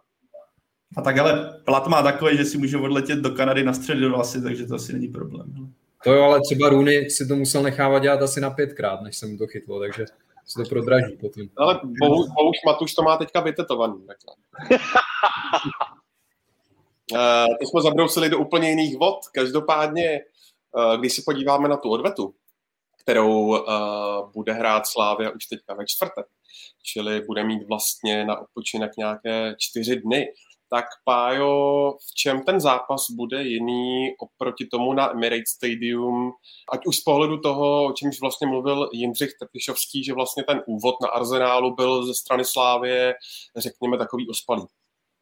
E, zmínil bych určitě prvky hřiště, který si myslím, že může být dosti zásadní. Že? Teďka se hrál na Arsenálu, víme, jak v Anglii jsou precizní trávníky, krátce střížený, rychlý, to je i to hřiště bylo letiště, bylo vidět, jak máš ještě rozšířený ten stadion, takže to působí nějakým jako opticky to na tebe působí, že je to daleko větší hřiště, na který jsi zvyklý. Tohle se já si myslím, že můžou být prvky, které dost zásadně můžou pomoci Slávy a že Arsenal nebude, na, zvyk, nebude mít ten koperec, na který je zvyklý, i když Slávě v Česku rozhodně má nejlepší pažit v současnosti, tak oproti Arsenalu tam ten výrazný rozdíl bude. Navíc můžeme připočíst i jako takový detail, jako zmínil Dominik, v Dubnu sněží, eh, na čtvrtek hlásí někde, jsem teďka viděl 4 stupně, takže to, ale to jsou takový jako... Máme no. Takže zase, jako to, je to pro, jako spíš to hraje pro Slávy a navíc musíme připočíst, že Arsenal bude muset od začátku šlapat. Slávě v podstatě s hvizdem postupuje a Arsenal je pod tlakem, protože v Lize to nevypadá úplně moc ideálně na poháry. Takže v tomhle směru je Arsenal pod daleko větším tlakem, než jsou sešívaní a zase, pokud to Jindřich Trpišovský správně nastaví a kdo jiný by to měl správně nastavit než Jindřich Trpišovský, když se podíváme na to, jak se mu daří, tak tohle jsou takový ty plusové body, které věřím, že zvýšují procenta pro úspěch Slávy než pro Arsenal. A navíc se teďka Arsenal zranil Saka, který v tom prvním zápase za mě byl jako nejlepší nebo jeden z nejlepších hráčů Arsenalu a jestli někoho najít, kdo tam byl vidět, tak to byl právě on. Takže já si myslím, že jako, pokud se díváme tady na takovýhle jako detaily, tak v tomhle směru to hraje pro Slávy, ale zase, je, pořád je to Arsenal, viděli jsme, když nastoupil Obama, jak nastoupil Pepe uh, na nějakých těch 20 minut, tak to okamžitě zrychlili, ale jako až se dostaneme k typovačce, tak já nechci odhalovat svůj typ, takže takhle. Ale pro mě, pro mě jako věřím, že Slávě klidně může bez problémů uspět. Ty jsi to schrnul celý, jako tam největší rozdíl bude ten, že, že Slávě nebude muset se hrnout tolik dopředu, že nebude muset dát góla a bude prostě spolíhat na ty, na, na ty breaky, takže ale jako faktor, faktor počasí, no tak víme kolikrát, jaký je počasí v Anglii, takže tam to si myslím, že třeba úplně v tohle hrá roli nebude, ty jsou podle mě zvyklí hrát v horším počasí, ale spíš jde o to, že opravdu prostě Slávy strašně pomohlo, že dala v 90. minutě ten jeden gól, který opravdu může být eh, nakonec postupový, takže v tomhle já vidím ten největší rozdíl. A proto, proto by bylo skvělé, o čem co zmínil ty Dominiku, kdyby aspoň jeden z těch dvou Olajinka si má byli ready, protože do toho systému, respektive eh, do toho očekávaného, do, do té očekávané podoby toho utkání, jak bude probíhat právě tyhle typy motorek na křídle, by byly úplně ideální. Jako... A Davide, Davide, ty si říkal, že ten Olejnka, že bude moc spíš hrát, než nebude. Jo, u Olejnky no, je to spíš asi... pravděpodobný, že by hrál. Asi mi je to, je to tak pade na pade, bych řekl. Hmm. Uh, ještě než se dostaneme k těm typům, tak eh, jedna otázka z Twitteru. Zda se podle vás narodil někdy uh, v Československu lepší klubový trenér, než je Jindřich Tepišovský? Ale to je, to je prostě tak strašně těžký porovnávat, eh, protože to bychom museli žít všichni 100 let a zažít všechny ty trenéry, kteří měli úspěchy v minulosti. Já jako nepamatuju třeba pana Ješka, já už to znám všechno jenom z vyprávění, takže to je hrozně těžký a navíc si vím, jak se hrozně změnila doba, že dneska ty trenéři mají úplně jiné možnosti vlastně sledovat třeba ty soupeře. Jo. Není to tak dávno, co vlastně ty český trenéři připravovali jenom ten svůj tým a jako neměli ani pořádně možnost vidět toho soupeře, jak hraje, takže oni nedokázali vůbec tomu jako nějak uspůsobit taktiku, bylo to spíš o nějaký motivaci, nebo o tom naučit ten tým jako hrát tak, jak ty chceš. To máš ne... na lavici, že jo. No, no, ne s ohledem na soupeře, takže jako tohle se hrozně, hrozně těžko posuzuje, ale určitě z posledních let jako můžeme říct, že jo, takovýhle úspěchy opakovaně měl asi jenom Pavel Vrba a nevím, jestli se to dá úplně porovnávat, ale jako jo, asi, asi dá, protože za mě dostat Plzeň do ligy mistrů je, je něco neuvěřitelného. Eh, možná asi, asi je to jako větší zázrak, než tam dostat Slávy, ale kdyby Slávě třeba hrála semifinále nebo finále Evropské ligy, tak, tak je to zase ještě něco víc. No. Takže uh, zatím jako to, to čtvrtfinále byla taková hraná s výjimkou toho 690. roku, kdy, kdy Slávě hrála semifinále poháru UEFA, tak uvidíme. Myslím si, že když by teď se jim povedlo postoupit, tak už by asi tady ten titul minimálně třeba v historii samostatného Česka tomu Jindrovi Trpišovskému patřil, že jako nejúspěšnější pohárový nebo klubový trenér v pohárech. Takhle. Za mě prostě furt se mluví o tom trenérovi panu Trpišovským, ale jako já vidím největší jako plus je ten celý realizák. Tam opravdu prostě tam každý má svoje místo, každý ví, co má dělat a každý má na tom uh, výsledku svoji zásluhu. Tam nejde říct, že by pan Trpišovský byl nejlepší trenér. To ještě bych si troufnul říct, že právě ta doba z pana Vrby byla v tomhle v úzovkách taková individuálnější, že byl on opravdu ten hlavní lodivod a hlavní takový ten, že my, já nevím, jestli by si někdo vzpomněl na asistenty trenéra Vrby. Jo, samozřejmě, uh, vrby. Jako, asi bychom si vzpomněli, to byl pan Krejčí a tak dále, ale prostě dneska je nespochybitelná uh, jako pozice pana Kestela i pana Houšteckého, Štěpána Koláře, Radka Černýho a teď ještě do toho prostě tam je ten pan Řehák, že?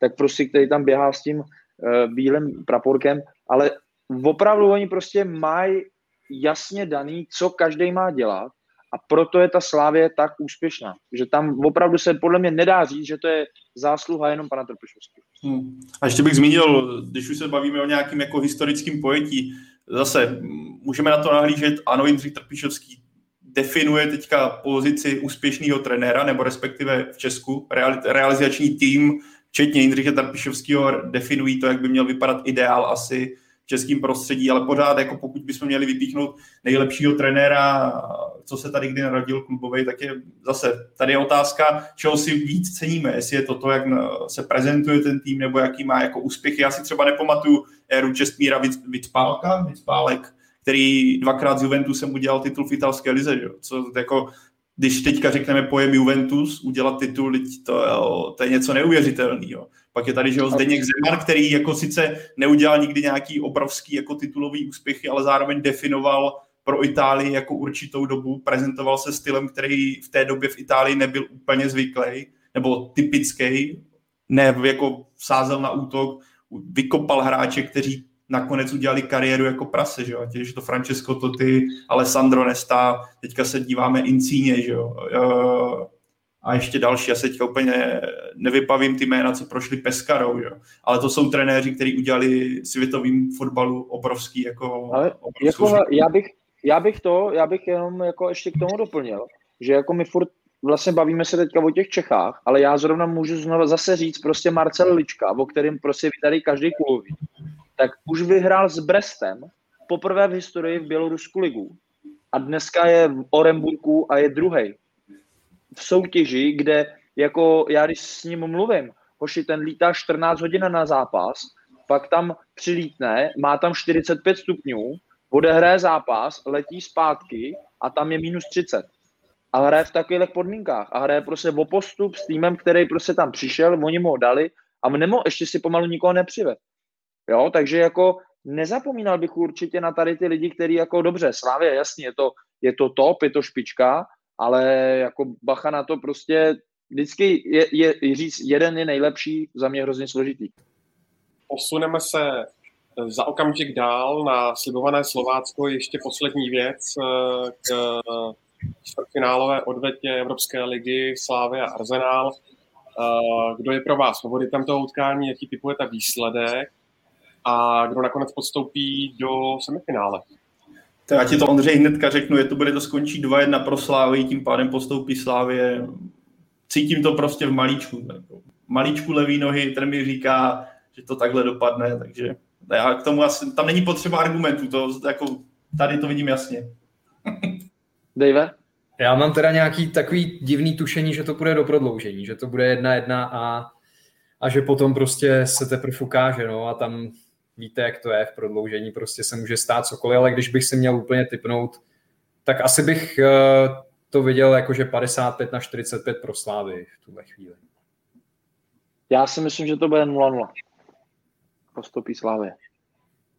Tak dobrá, ještě se uh, na okamžik vrátím uh, k tomu, co jsme probírali ohledně Abdaláha Simie, jeho pracovního povolení. Jiří Havel nás uh, bedlivě poslouchal a píše, že to našel, že Senegal je ve FIFA rankingu 22, takže Sima musí zasáhnout do alespoň 60% jeho zápasů za poslední rok. U hráčů nad 21 let je to za dva roky, aby měli jistotu pracovního povolení ve Velké Británii. Super, děkujem. Tak to jenom. Uh, Díky, to je Na vysvětlenou jako podrobnost děkujeme uh, Jiřímu Havlovi. Já ještě připomenu, že utkání Slávy a Arsenal můžete sledovat živě od půl deváté večer ve čtvrtek na ČT Sport a webu čtsport.cz.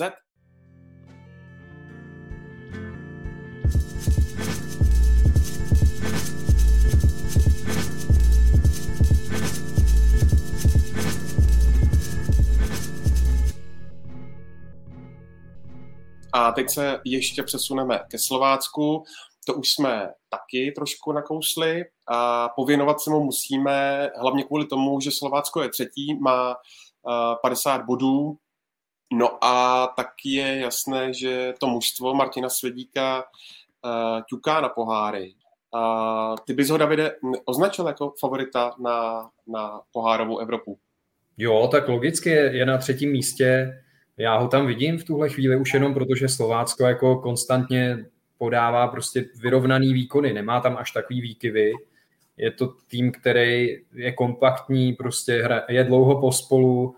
Věřím, že teďka dozrál, že, že jako sice už Věkově teda je to pro mě třeba trošku takový na hraně, že tam mají hodně hráčů okolo třicítky, Uh, už možná třeba, když se tady budeme pak bavit o tom, že by hráli poháry, tak si myslím, že na tu evropskou scénu už je to možná až jako přezrálej tým a že by potřeboval trošku omladit. Ale co se týče České ligy, tak uh, já teďka vidím Slovácko jako ten třetí nejlepší tým v Česku. Uh, určitě mi připadá z toho, jak jsem ho viděl, tak, takže je vejš než Plzeň, teď je asi i vejš než Jablonec, takže jo, určitě ho vidím jako, jako favorita na to, aby na těch pohárových příčkách skončil. Zmínil, že to přestárlý tým, eh, vlastně je to nejstarší tým ligy, ale zase teďka vidět, jak trenér Svědík se tam nebojí dávat. Eh, on je sice hodně konzervativní, v tomhle snad eh, vládne statistice nejmí protočený hráčů, ale zároveň vidíme v poslední době, kdy Slovácku zasáhl covid, že se tam najednou nebojí dávat jako mladý kluky, kterým 19, 20, 22 let, ať už je to Tomič, že jo, já jsem si tady vypsal Rezek, Kohut, ten už tam samozřejmě drží díl, a, a ještě Marek Polášek, že? kluci, kteří samozřejmě tam zatím jenom nakupujou, ale jako jsou to pro mě takový jako ty první vlaštovky toho, že Slovácko se nebojí dát šanci uh, mladším klukům, který prochází, prochází akademii. Vlastně Dominik tady, když jsme se bavili, co to je, dva měsíce zpátky o úspěších Slovácka, tak tady zrovna Dominik byl a tady jsme vyzdvihovali za prvé styl Slovácka a za druhé také akademii, že jo, která dokáže produkovat úspěšný mladý kluky, takže tohle je benefit. A já si myslím, že právě tady tenhle faktor uh, zkušenosti, který v té sestavě je, ať už je to Michal Kadlec, že jo, Daníček, Hoffman, právě tyhle mladý kluky může extrémně posunout dál, že když sledují, co tam ti uh, frajeři, kteří mají za sebou úspěšné kariéry, zejména jako když se podíváme na Michala Kadlece, který prošel že, německou, tureckou ligovou reprezentací, co tam na tréninku dělá, co jim eh, říká, tak já si myslím, že tohle pro mládež nebo kluky, co trénují s Ačkem, i když tolik nehrají, může být obrovský benefit. A já věřím, jako, že v tomhle směru to za, za zasazování těch mladých do té jedenáctky nebo do toho kádru nebo do té rotace bude jednodušší. Zároveň, jak zmiňoval David, jestli chce Slovácko v Evropě uspět, tak si myslím, že bude potřeba ten tým trošku doplnit o playery typu nějaké střední generace, která rozšíří ten kádr, protože jestli něco u Slovácka teďka vidím jako slabinu, tak je to právě ta šíře kádru, šíře kvalitních hráčů, kde brát. I když samotný jsem překvapený, jak eh, Slovácko zvládlo ten přechod z toho covidu, kdy vám chybí teďka, že ho chyběl Kliment kvůli kartám, vypadl Havlík na jednu dobu, vypadl Sadílek, byly tam prostě absence, to z důležitých hráčů, přesto Slovácko dokázalo za prvé hrát svou hru a za druhé ty eh, těžké zápasy zatím zvládnout. Pájo, když jsi zmínil uh, Honzu Klimenta, tak Davide, překvapilo tě, jak uh, ve Slovácku gólově ožil? To jo, to, to mě trošku překvapilo, to je pravda.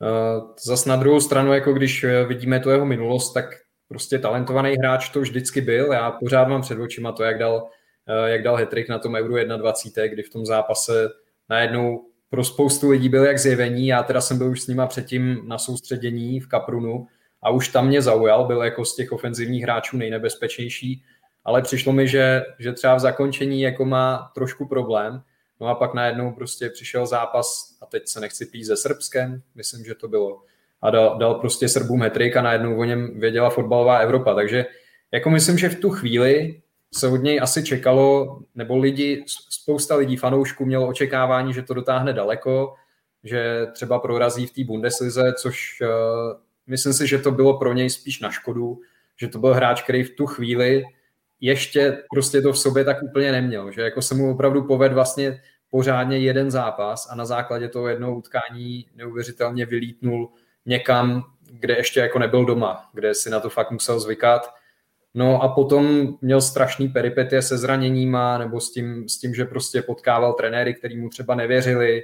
Takže jako prošel si takovým, takovým těžším obdobím a já jsem moc nevěřil tomu, že zrovna ve Slovácku by jako měl nějak gólově vylítnout, ale ta bilance, kterou má teď, tak, eh, tak je úctyhodná. No. Je to, ne, nebejvá úplně zvykem, že mm, v klubu mimo Spartu nebo Slávy někdo jako nastřílí takovýhle počet gólů a zvlášť ještě, když eh, já teď jako nechci se plíst, ale mám pocit, že na začátku sezóny neměl úplně nějaký, nějaký extra čísla, že to pro něj přišlo pak v jednom v jednom období, kdy jako to tam nasypal najednou a, a, a od té doby je rozjetej. Takže jako jo, určitě mě překvapil a věřím, že to je zrovna jeden z těch hráčů, který má potenciál ještě se zlepšit a třeba ještě udělat krok někam, někam trochu vejš.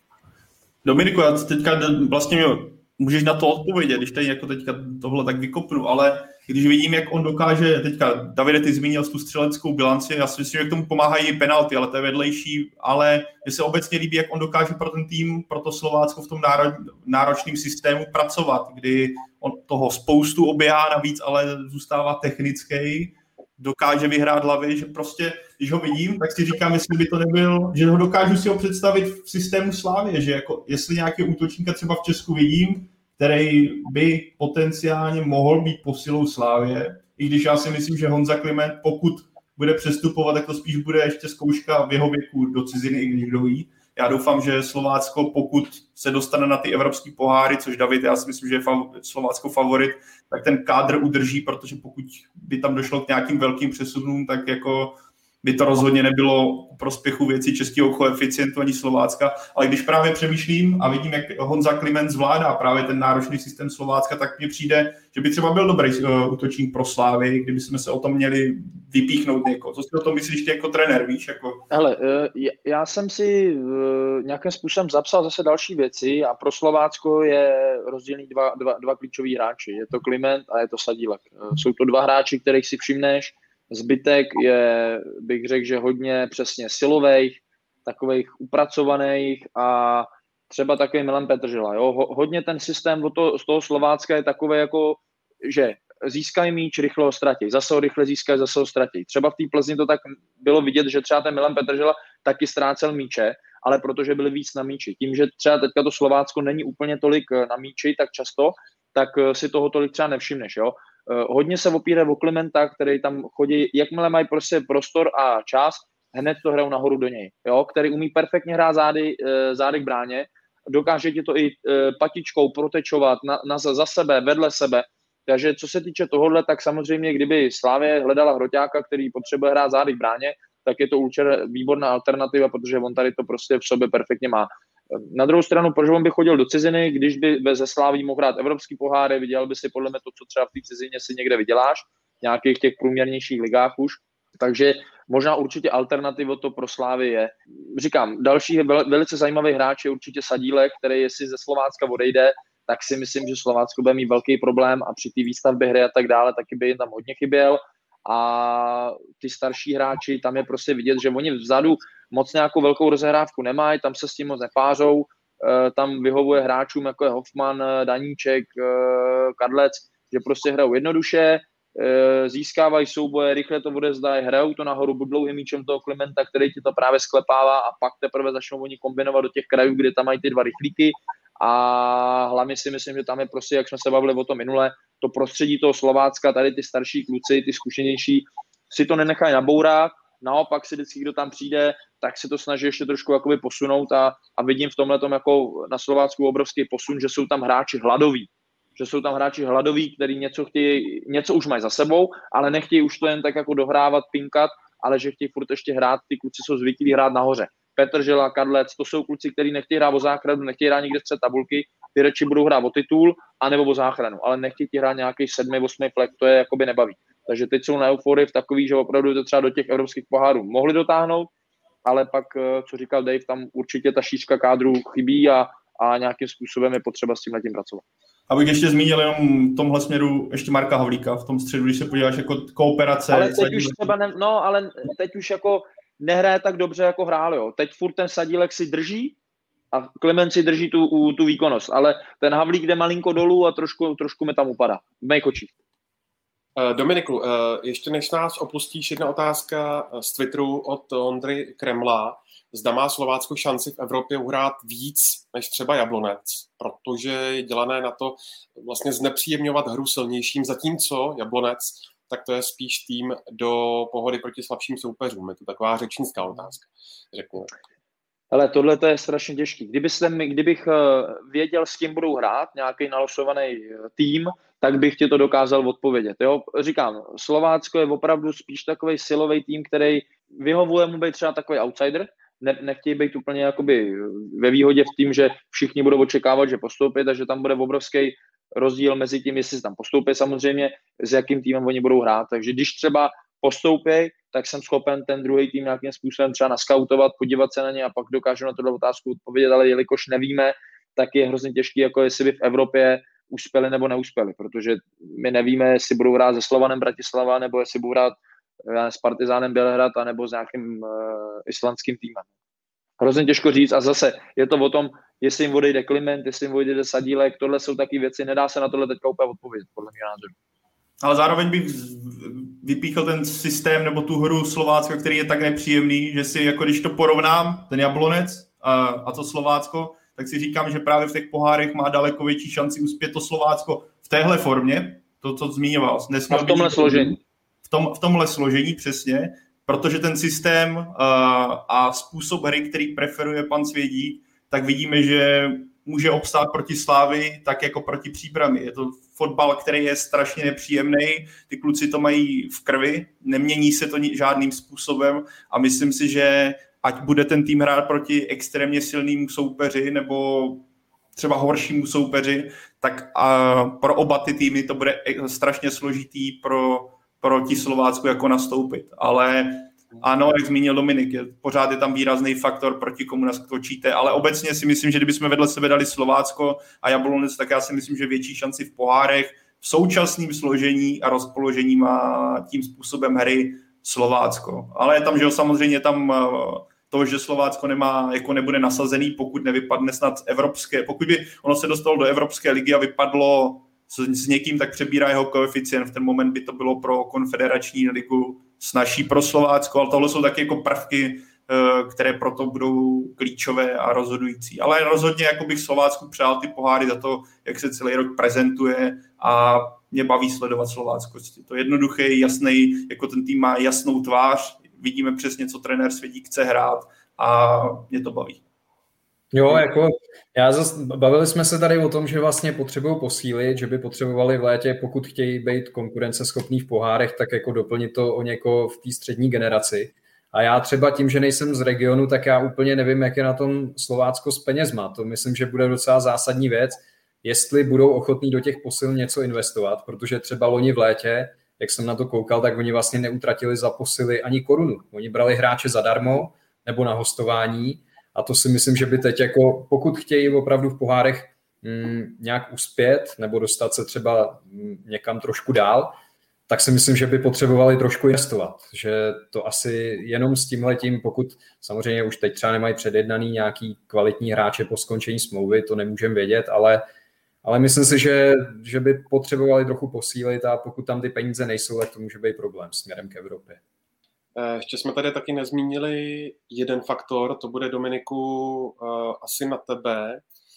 Překvapilo tě po, já teď přemýšlím, ano, jasně, v rychlosti, překvapilo tě po odchodu brankáře Trmala, který odešel vlastně uh, do, do Portugalska. Jak se chytnul brankář Nemrava?